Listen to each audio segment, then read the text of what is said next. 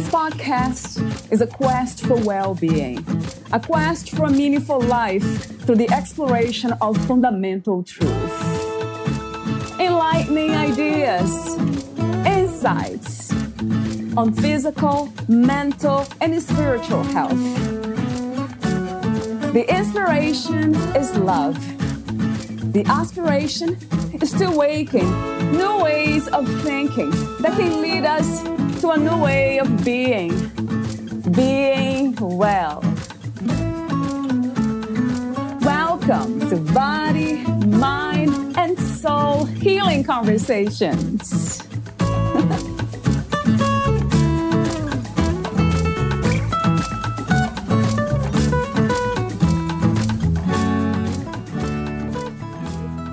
Valeria interviews Kat Tansey. Kat is a change agent, author, and educator who worked with corporations and individuals to help them implement change for over 40 years. She wrote Winning the Change Game How to Implement Information Systems with Fewer Headaches and Bigger Paybacks in 1987 to introduce her change model which reflected her deep understanding of the hero's journey. The 4,000 year old hero's journey had become part of her life in 1961 when she serendipitously stumbled into a mythology course her freshman year in college, and her life has been and still is a series of hero's journeys ever since. Kat left the corporate and consulting world in 2006 to write Choosing to Be Lessons in Living from a Feline Zen Master to help her recover from chronic fatigue syndrome by learning how to meditate. The book was picked up by Findhorn Press, translated to Dutch and Chinese, and continues to travel the world helping people learn to meditate and overcome depression. She began a radio show called Finding Magic in Midlife in 2008 to interview well known women from a variety of disciplines and explore how they navigated and thrived through major changes in their lives. Then Kat began developing online programs like Choosing to Be Fit, the art of taking small steps to transform your life, in 2013, all of which have led to her current work, teaching the hero's journey that has been part of her life since college and teaching the resilience skills that are the result of her six years of research. Kat's focus these days is on her Awakening Your Hero's Journey and Becoming a Resilient Hero programs to help people learn how they can create their own roadmaps and develop the resilient skills they need to become their own heroes in these turbulent times. Kat studied English literature, mythology, and philosophy for her BA at Mary Washington College in Virginia and studied organization development, finance, and organization behavior for her MBA at Pepperdine University in California. To learn more about Kat and her work, please visit kattansey.com. Here is the interview with Kat Tansey.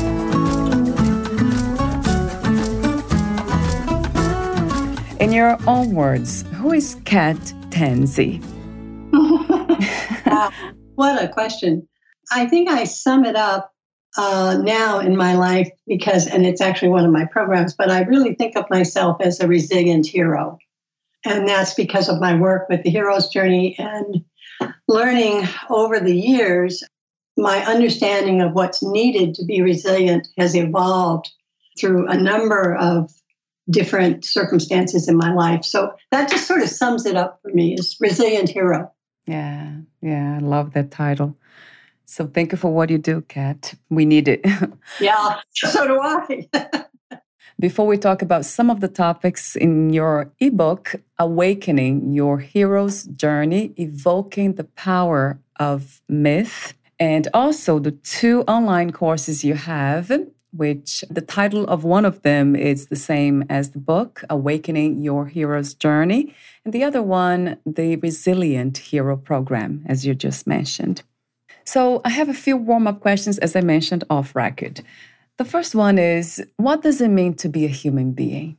I think it's for me. It's um, it's really it's an evolution. We we evolve over a period of time, and we learn, and we. I mean, part of my work with the hero's journey is this idea of going through um, a process that results in some kind of a transformation. So the way I see it is that we have the opportunity to continue to evolve over our lifetime by taking on other challenges or things that we're really interested in. And I, I, think of it as a spiral. I really think of it as a spiral. And I, I just look through my life and say, oh, well, I did this, and then that led to that, and that led to that, and that led to that. So I guess it's just a being who evolves. Yeah, I like that. It's true. What is to be resilient from your perspective? Well, you know, I've been playing with this for a long time. I've been I've done a lot of research on it and I've been through many rather sometimes rather difficult situations. So I think for me now, um, it is a matter of looking at what are those things that we really need to pay attention to in terms of being resilient. And I'm just looking real quickly at thanks where I had this list because it is very helpful, I think, for people the way I look at it now, I have I have sort of the three or four the three basics are really our health. I mean, if we can't have some reasonable degree of good health, it's very difficult to be resilient. Um, Self confidence is the next biggie. I think that often we get stuck, and it's difficult to be resilient if we don't have confidence in ourselves. Problem solving, I think, is one of the most significant things that we need to be able to do, particularly in today's world. I think I think what, what I see us going through now is is it there's a lot of problem solving involved. I see it also now. This I must say, Valeria, it kind of uh, is one of my things, and that is to be constantly curious and open, learning from others, being playful. We got to have some fun. Um, being usually optimistic, not always optimistic being non-judgmental i think that's my my biggest challenge and then there's a strange one kind of flexible and paradoxical. We have to be able to to think flexibly and to paradoxical is almost like looking at the opposite side. And then the last two are being calm in a crisis and tolerating ambiguity. Wow they're so so important.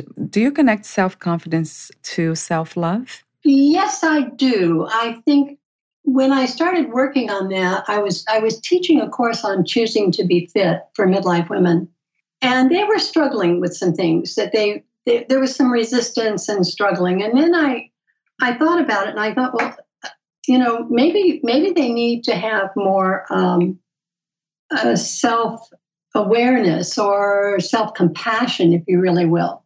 And so I brought that back. I brought that in and started working with that. And I found that that was very important. I think it's I think it's difficult to be self-confident if we don't have self-compassion because we're always judging ourselves. True. Oh, that goes back to that non-judgmental state of being, right? so I have a few questions, three questions about life itself. What do you think life is? What is this experience? Not what it's about, but what is it?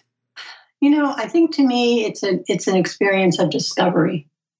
I've been I've I've moved many times. I've been to many different schools. I've had very varied career, and it just was a matter of continual discovery of who you are, how you relate to other people, what's happening in the world. I mean, I'm 76 now, so I've been around, you know, a pretty long time. So I've seen a lot of changes, and I think that it is it's it's an evolution. Oh, wow. So that leads me to not the follow up question, but my third question about life evolution. Um, is there a destination? What's the purpose of this journey, of this discovery? Well, I think, you know, for me, uh, and see, I, I learned about the hero's journey when I was a freshman in college. I literally stumbled into a classroom on it and thought, wow, this is really cool. And so for me, because of the hero's journey, I the, the hero's journey is an evolutionary process. I mean, you go through one journey and then, as I say, you spiral up or maybe you spin out. Depends on what happens. well, that's spiral up.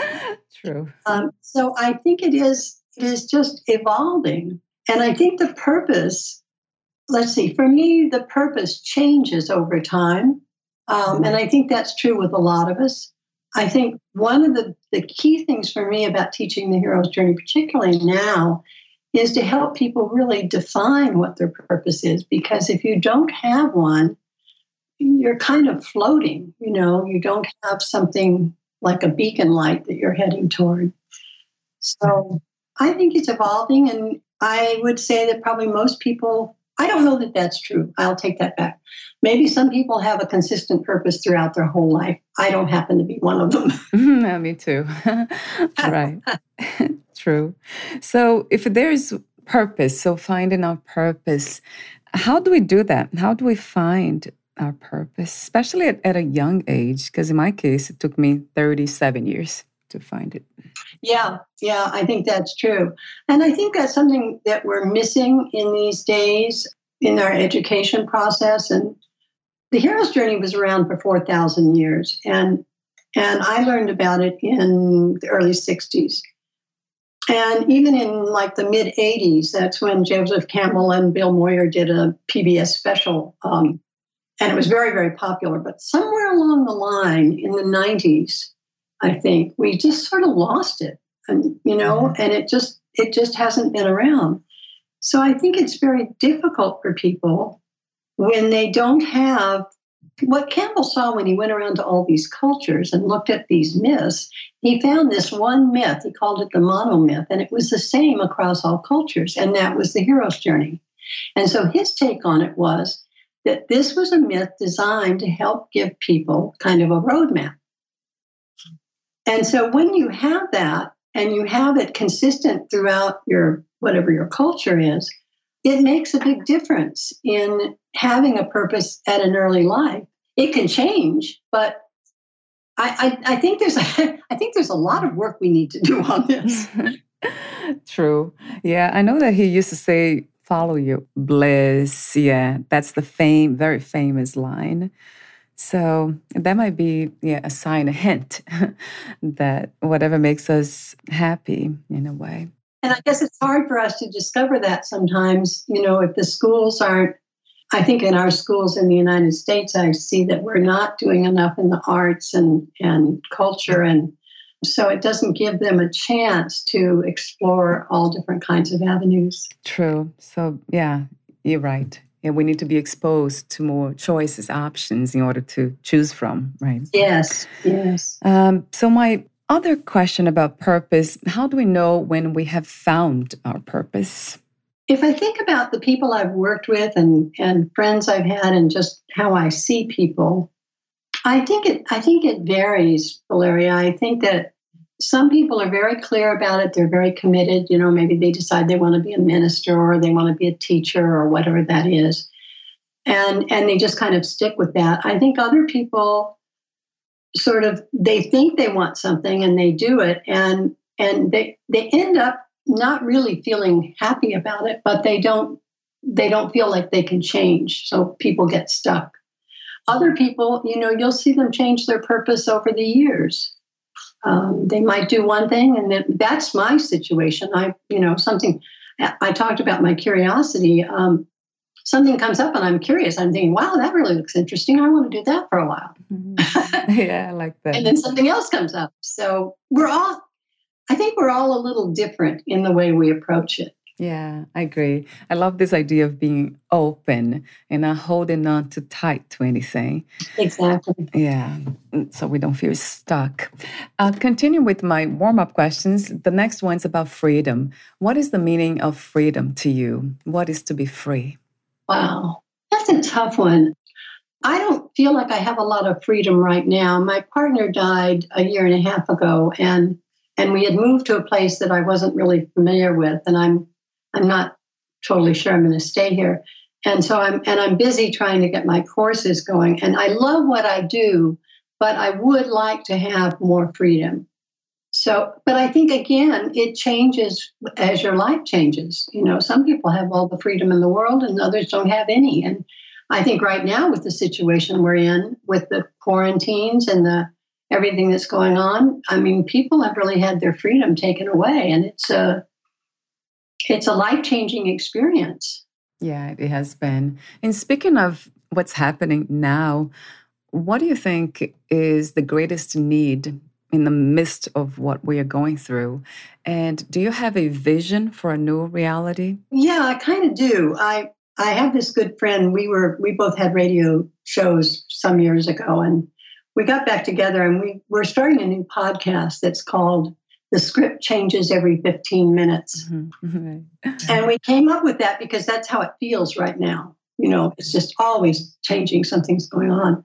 So, what I'm seeing is the need for, and it's kind of tricky, and this is where the hero's journey comes in. It, there's the need to have your purpose and and have your roadmap. And I want to, I'll say one more thing about that in a second.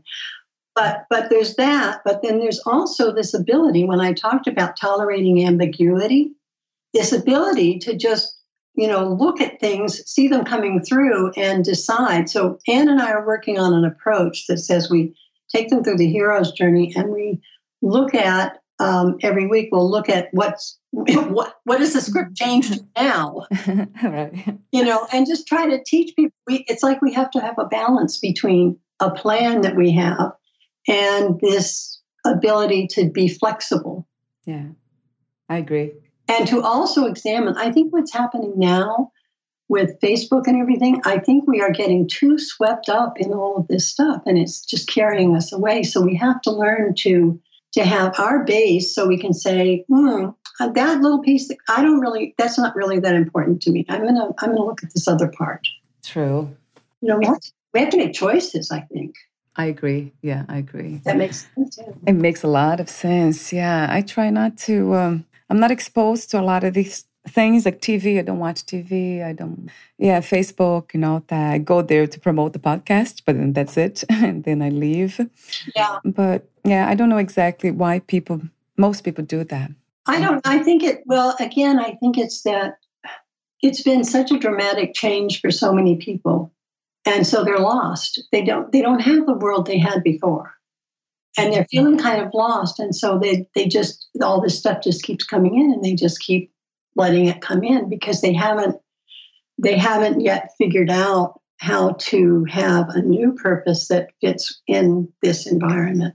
In a way it's great to be open but at the same time being open with self-awareness that combination right? Exactly so I have a few more warm up questions. The next one's about love. What is love to you? I heard, I've heard you ask this question of people, and it really made me start thinking. oh, you're expecting. Hopefully, you didn't think about the answer. I know, your, I know most of your questions. oh no. Uh, um, I, you know, I still, I still puzzle about it, Valeria. Um, I think, I think love is it's so central to everything. I mean, self love, I think self love is probably often the most difficult. And then loving others and being able to be open to it. I don't know. It, it for me, it's kind of, it feels kind of vague for me. I mean, I love a lot of things. I love I love animals. I love people. I love nature. I, I mean, there's so many things that bring me love, and I think for me, it's knowing what love feels like for you and making sure you seek it out. Yeah, I heard an answer, an interesting answer, just like yours. Yeah, love changes the way people accept, receive love is different. So we need to learn about them, understand them first. Yeah. And and that self-love is really key. I think it's hard to I think it takes some of us a long time to develop self-love. And and that if we don't have that, then it's also hard to really love others. So I think, I guess I would put a premium on self love. Yeah, I love that. And I agree. Uh, do you believe in unconditional self love? Yeah, I would say I do because it's it puts you in a non-judging place. I think what holds us up a lot is that we begin to judge. I've I've seen that in in as people go through the hero's journey course, is that they're they're judging themselves a lot, and that defeats their ability to really love and love others and love ourselves. Yeah, right. So, Yeah, I, I believe in that kind of practice, although it is challenging a lot of times. It is. Catch yourself, you know, you're there, you're, you may be writing or you may be thinking about self love and everything. And then all of a sudden you do something. And I said, What did I say to myself? I said, Oh, you big dodo. right. I hear myself saying that and I just laugh. oh, good that you laugh because I love sense of humor. Yeah, just kind of, yeah, being light with everything. Not so solid. Right. I have two more questions. What is your understanding and idea of peace? Well, there's so many forms of peace. I mean, there's world peace, there's peace in the streets, there's peace everywhere, there's inner peace. I think inner peace for me is probably very significant. And I think for most of us, that if we have that, we are more capable of dealing with a world that is in a tremendous amount of chaos and turmoil right now. And so I think I, I, see that as being the most important thing that we need to do right now, because otherwise we get swept up in, well, we see it. We see the anger and the hatred and the violence and the just, I mean, it's all of this stuff is just bringing out the worst in many people. And in order to be able to live in this environment, we have to have a very peaceful center, which is sometimes difficult. I mean, I find myself slipping out of it sometimes, you know, saying an occasional pretty big curse word. That's cute. I love how authentic you are. yeah, we are all practicing something here. Yeah. Uh, I love the way you connected the word peace to inner peace, right? I agree 100%. And my last question is you probably heard this one. What, where, and who is God to you? Uh, I'm glad I had heard that one so I could think through. um, I actually have, I, I was raised in, um, you know, uh, the Protestant religion and and God and said prayers and all of those kinds of things. And that was okay, but I had a, an experience. I got very, very, very ill with before they even knew what chronic fatigue was. I was at the top of my career and I just got totaled. And I was very depressed. And I ended up stumbling on uh, a book by Sogyal Rinpoche that was in my, my bookcase. And as I was reading it, he was talking about Buddha mind and and then he also talked about this concept that our mind, our thoughts are like fleas. And that really intrigued me because, you know, I think sometimes we think that we're thinking the thoughts, but obvious, but many times the thoughts are thinking us. And that was a key thing for me, Valeria, that I, I could not get from prayer or my traditional religion. So I decided that I wanted to learn to meditate, and, and I spent a great deal of time doing that and then writing my book, Choosing to Be, about it.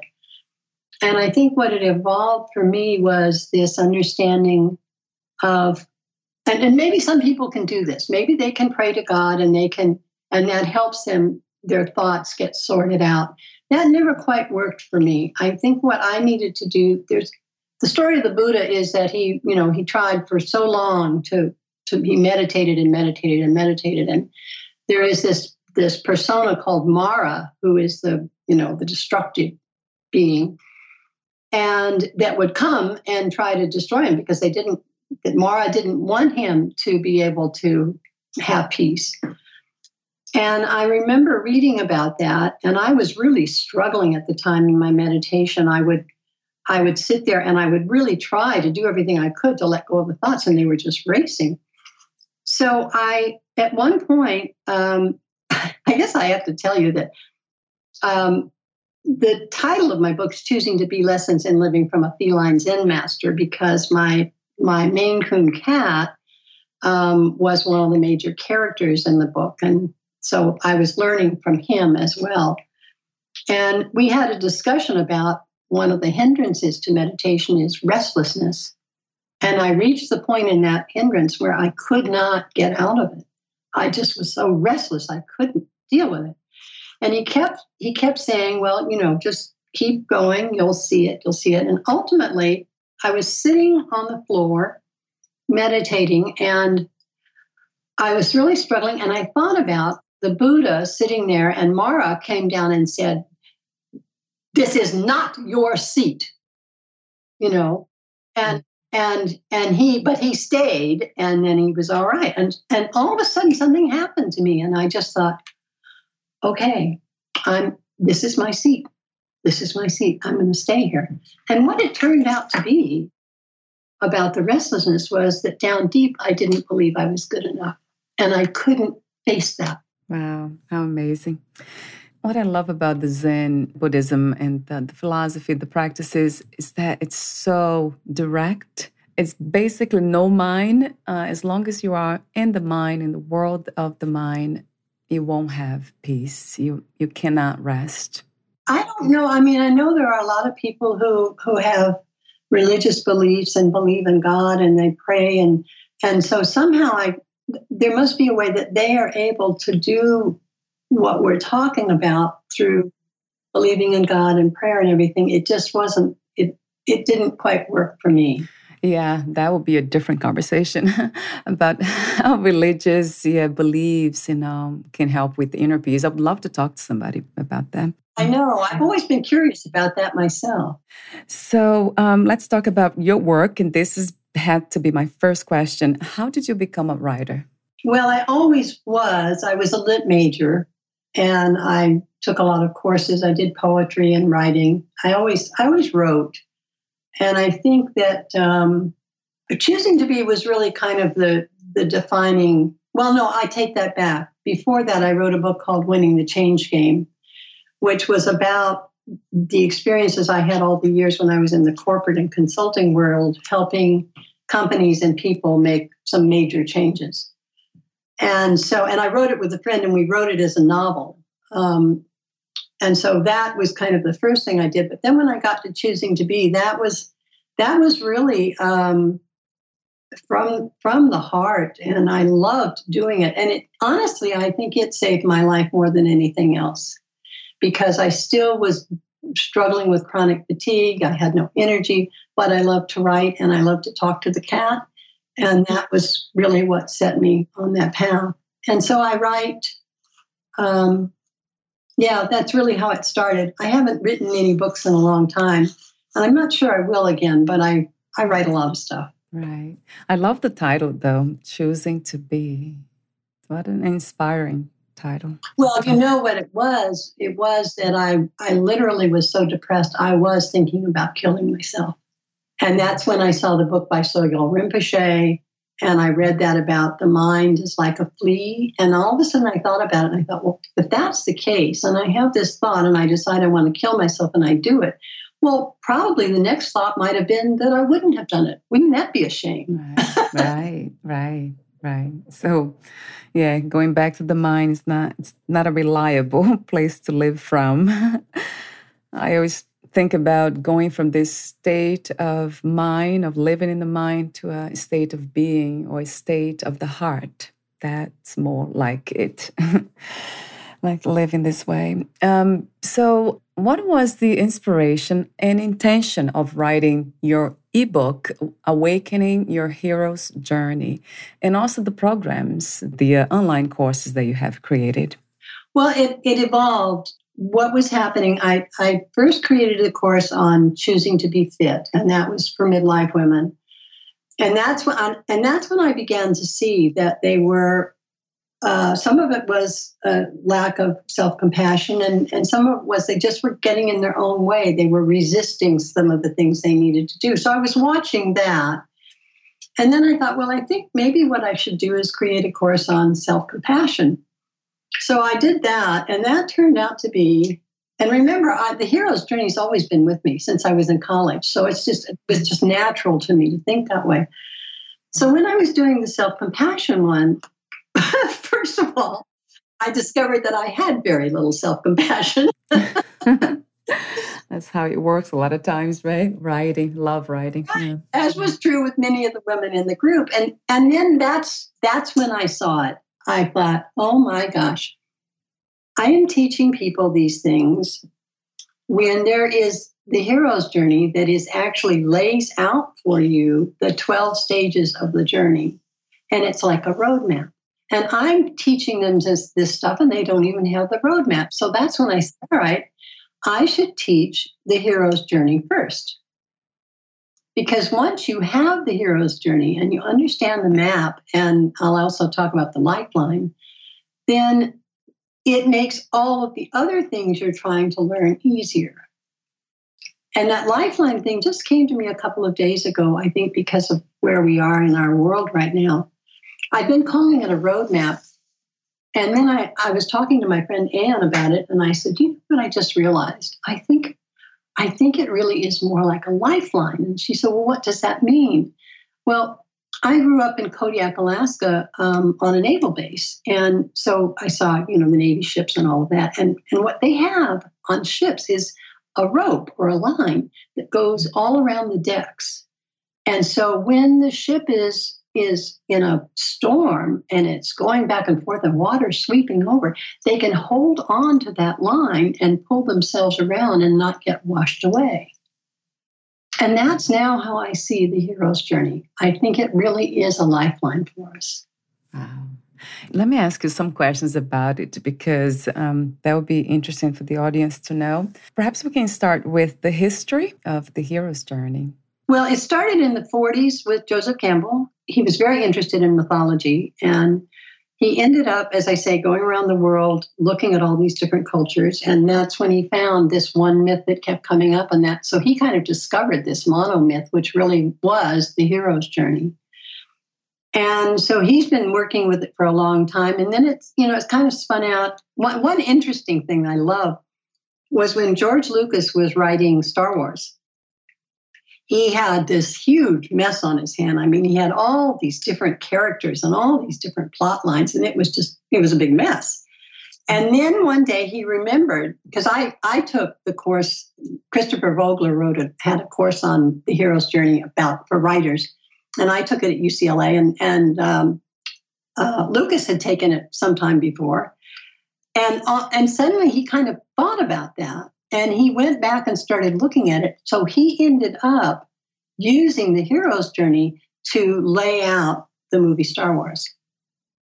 And that's what, of course, made it work so well. And then it got passed on to other studios. So it it's really been. Um, I mean, it, there, there are three parts to it. I think it's important to understand that. The first part is the call, and we have our ordinary world. That's where we are right now. We're in our ordinary world, and our ordinary world is pretty, pretty freaky, you know.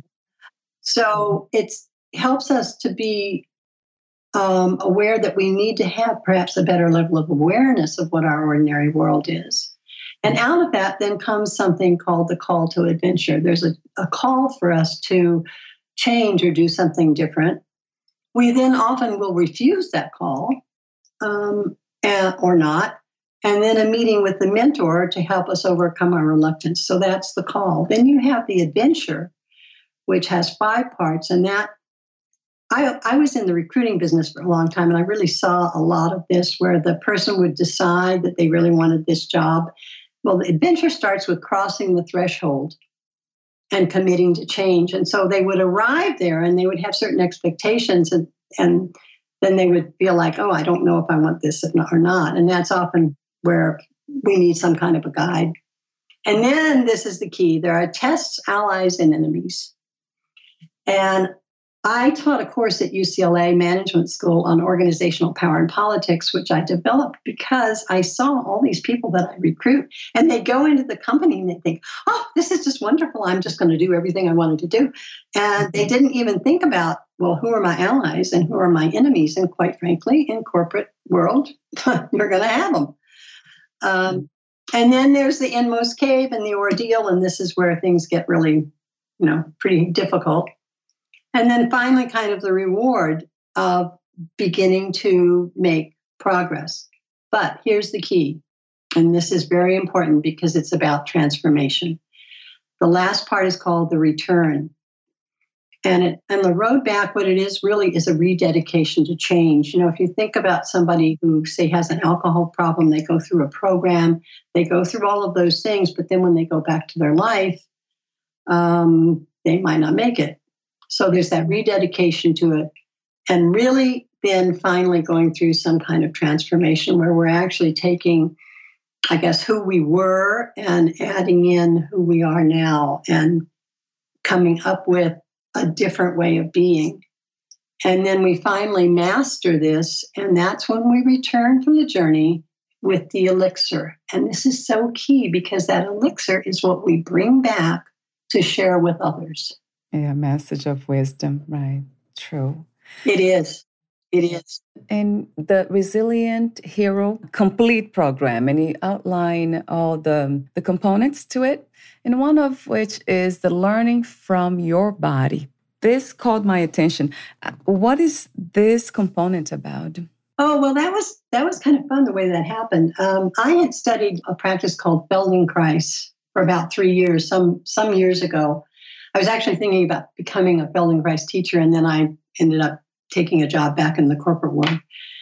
But it's it's a marvelous. It's it's different from yoga. It really is. Moshe Feldenkrais taught you learn to slow down your movement you learn not to push you you learn so much about yourself and your body from those lessons well i'm there was this woman marcia um, uh, who i knew from a group i was in and she is a feldenkrais teacher and so we started talking about this and i said you know marcia i think it would be very interesting if you would develop some feldenkrais lessons that we could put into the course around the hero's journey so that at different parts in the hero's journey, we're also learning from our bodies and learning to relate to our bodies. So that's how that came about. And it it's working very well. People really like it. Yeah, I love this idea to bring the body into the journey. Yeah.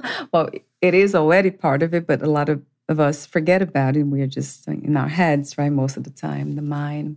You compare that with yoga somehow?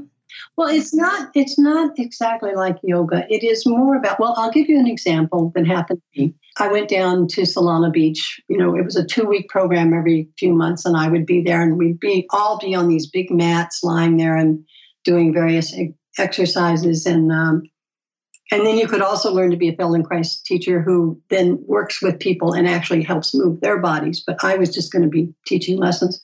So we were lying on our backs and we were being told to take, you know, lying on our back, have your arm down by your side, and then slowly start bringing the arm on the ground around in a big circle up, you know, as far as you could over your head. And then they would ask us to do the other one.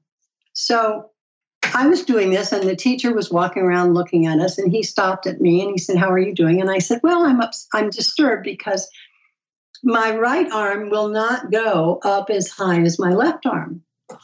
And he said, Well, try um. doing less with your left arm. that was unbelievable. It just was so different. And that's what Moshe was so good at was just throw it. It's like he would just take your mind and and give it a twist. so it's it's a marvelous practice. I think it's not as well known as as yoga is, of course, but I think more and more people are are participating in it now. Yeah, these are wonderful practices that they bring the whole being into it. It's not just the body, but everything. Although you call it, it looks like an exercise for the body only, but it's not. It's disguised in a way. It's in your mind. And I think, you know, I just was realizing as we were talking about self compassion, the idea that I was mad at my my one arm for not doing it as well as the other. Well, there's not a lot of self compassion there. and so what it does is it it it he's always teaching you to slow down. That's the way you do it. When you're doing with the lessons, we have about I think six lessons in the course. And when you do them, you do them very yeah. slowly. I love that. That also reminds me of gentleness and kindness when you say that. Right? Yes. So I have, oh, yeah, I have some quotes here that I found to be very interesting. You said, Life gets easier when you see yourself as a hero, when you create your own story. And then you also said learning how to think about about a, a challenge you face as a hero's journey will help you change the way you think, feel, and act. This is, I know it's one method. We have so many methods to go back to that place of wisdom and of love. But this is the one that I, I'm familiar with, the hero's journey, and I know how powerful it is. I think it's that when I was doing my MBA, I, I was putting together a project and and it, it was kind of I was using some of the hero's journey, and there's a thing called locus of control that was a, a measurement that um, uh, Julian Rotter came up with. And the idea was there was a test you could take to show if your locus of control was in inner or outer. Did you believe that you had control of your life, or did you believe that it was coming from the outside? Which is often a big problem for people. Um, and so that's what got me to start thinking about it and to say, I think that it's important. And that's what what it, what I see in the hero's journey, and and I saw it again and again in the comments of people went who went through it who would say things like, you know, um, oh, where was the one that I loved so much? It was um, let's see, okay. Becoming aware of the stages of the hero's journey has been a revelation and has given me a framework to understand where I am what I'm stuck on, and how to move forward. And it's things like that, I think that that what I see is if we start seeing ourselves as a hero, well, that begins to move that locus of control inward. And it gives us a great deal more power. Um, and, and I think a lot of people are afraid of failing, they're afraid of risking. But as you begin to really accept this role as a hero, it changes that in you. And that's, I think that's one of the biggest reasons I want to keep teaching this is I, we just, we just don't realize how heroic we are. Mm. Especially when we go back to the uh, the energies inside of us, like accessing that power within. Right, I agree. Then everything's possible. Yeah. Acceptance is such a powerful state of mind, but most of us don't use that. we try to control the outside and but not accept as it is right now. I agree. And I think I think one of the issues that we're dealing with now is because the world around us is so out of control. And it literally is what I said about the script changing every 15 minutes. So if you think about this and you don't have that that lifeline of the hero's journey and you don't have an inner locus of control, it's like you you feel like you're just being battered about. You know, the, we we we look at all of that and we get angry about it because we can't control it. And um, I think what we have to understand is that first we have to be able to control ourselves. yeah, I love that message. Uh, thank you for, for saying that again because yeah, ourselves we keep saying it. right, boy, that's wonderful. So I have a few more questions for you. I called them final questions. Would you like to add anything, Kat, or read a passage in your book or on on your website? Um, I think there. I, I, would like to to share, share a couple of other comments of people who've been through this because I think so, several of them were just so key. And one of them is, it is what leads to transformation is this ability for non-judging. And so what one person said was, I think it's so powerful that we're making these observations about ourselves without judgment, but with an even tone of these are things I see and want to change. And the structure of the hero's journey is a safe step by step way to do this. And I thought that was very powerful. Um, well, one of one of them is about failing. Your, you know, your comment: "If we don't commit, we'll never experience the learning to be found on the journey." Help me see that fail. This is a big one. Help me see that failing has learning and growth in it.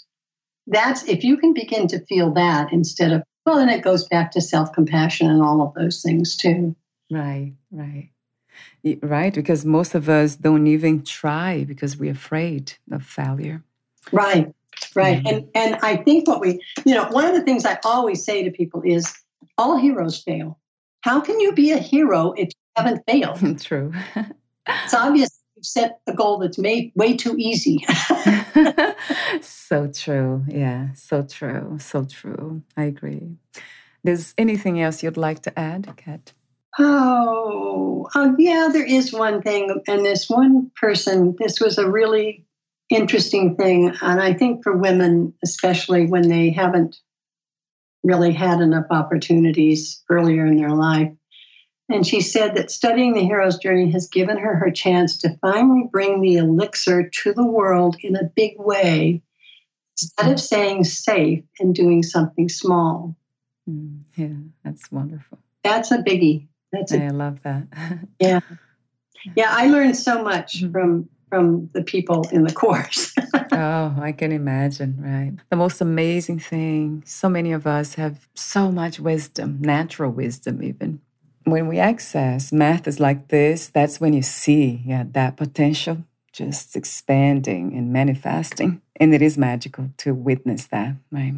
It really is. I, I just can't believe the, the changes in people and the the power that they give themselves. And and I mean, this is what we need so badly now because a lot of the people who are trying to deal with all of this craziness, it's mostly bringing out frustration and anger. And that is just not going to do any of us any good. So I, I really see this as a way when you can begin to feel more powerful within yourself. Um, and, and you know, the other thing I think too is that I've been I've been dealing with change my whole life. That's what I did in the corporate world and help help companies make big changes. I think that we don't know, many of us don't know how to think through complex situations. And mm-hmm. so what you see is that that somebody will say, "Oh, well, this is what we have to do," and then someone else will say, "No, this is what we have to do," and and we're all racing around doing a whole bunch of different things, and nobody is stepping back and putting a group of people together and saying, "Okay." I the the one that I see that does this more than anyone is um, Governor I never know how to pronounce his name, Cuomo of New York.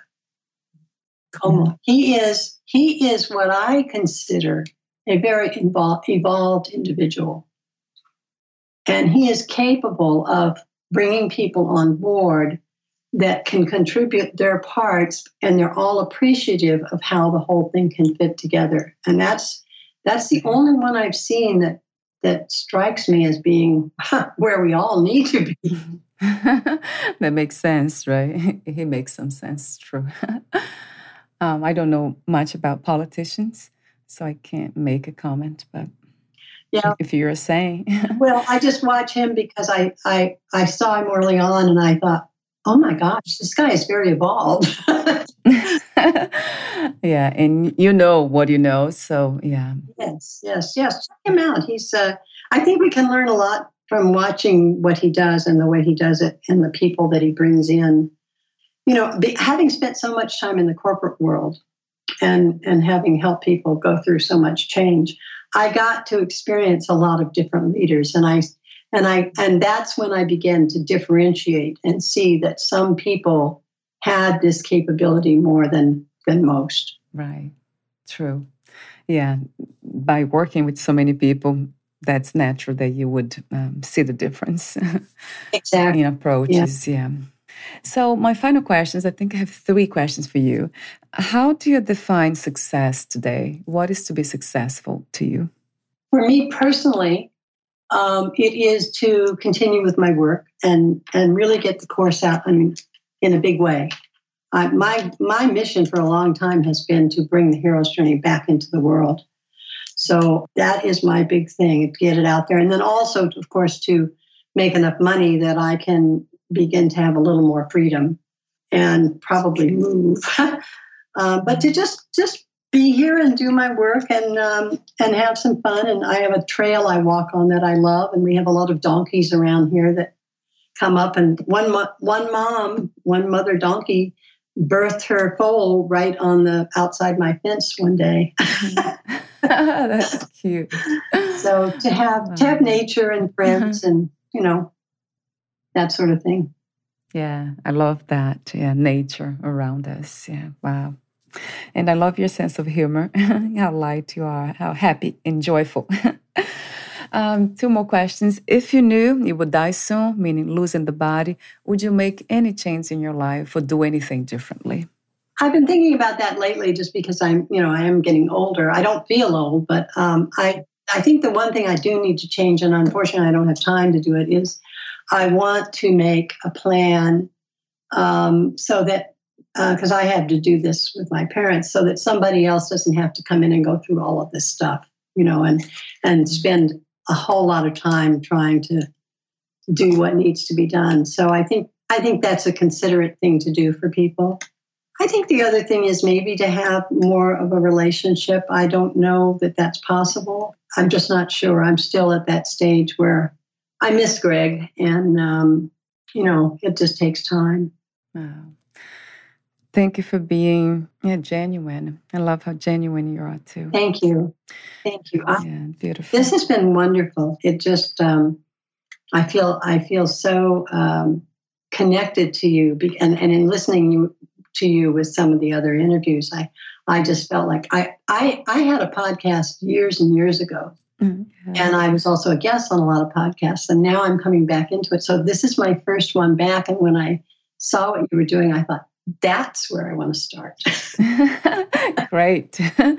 yeah, I love that you're coming back with these messages, powerful messages that we need to hear all of us be reminded of. Well, and and the work you do is very much along this line too. So feel very sympathetic with you. Thank you for your support and encouragement, Kat. So I have one more question for you.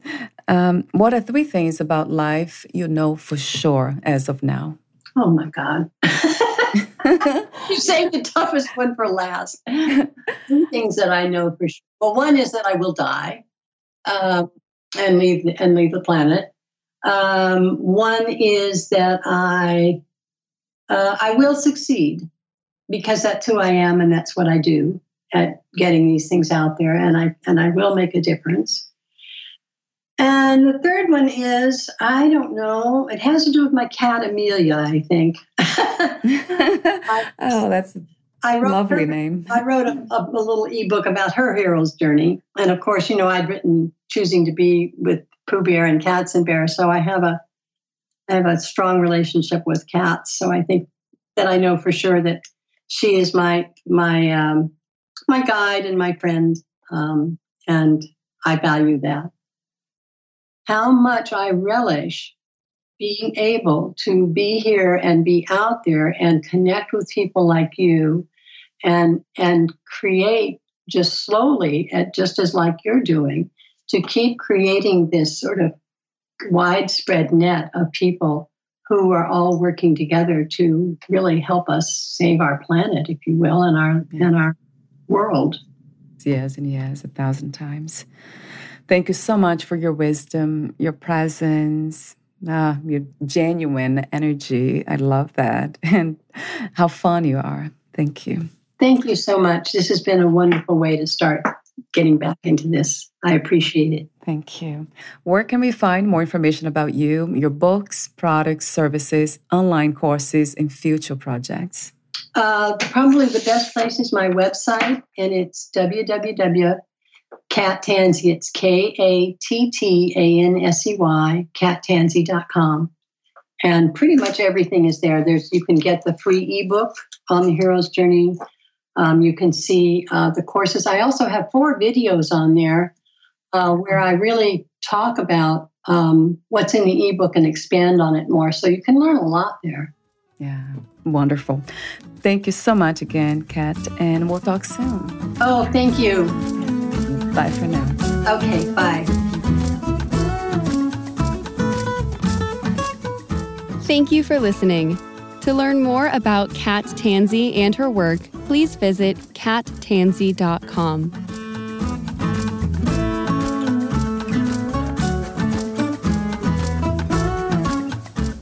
To learn more about this podcast, please visit fitforjoy.org slash podcast. I want to thank the Patreon members Lawrence McGrath, Mark Basden, Terry Clayton, and Aidan Vickrock. Thank you again for listening, and bye for now.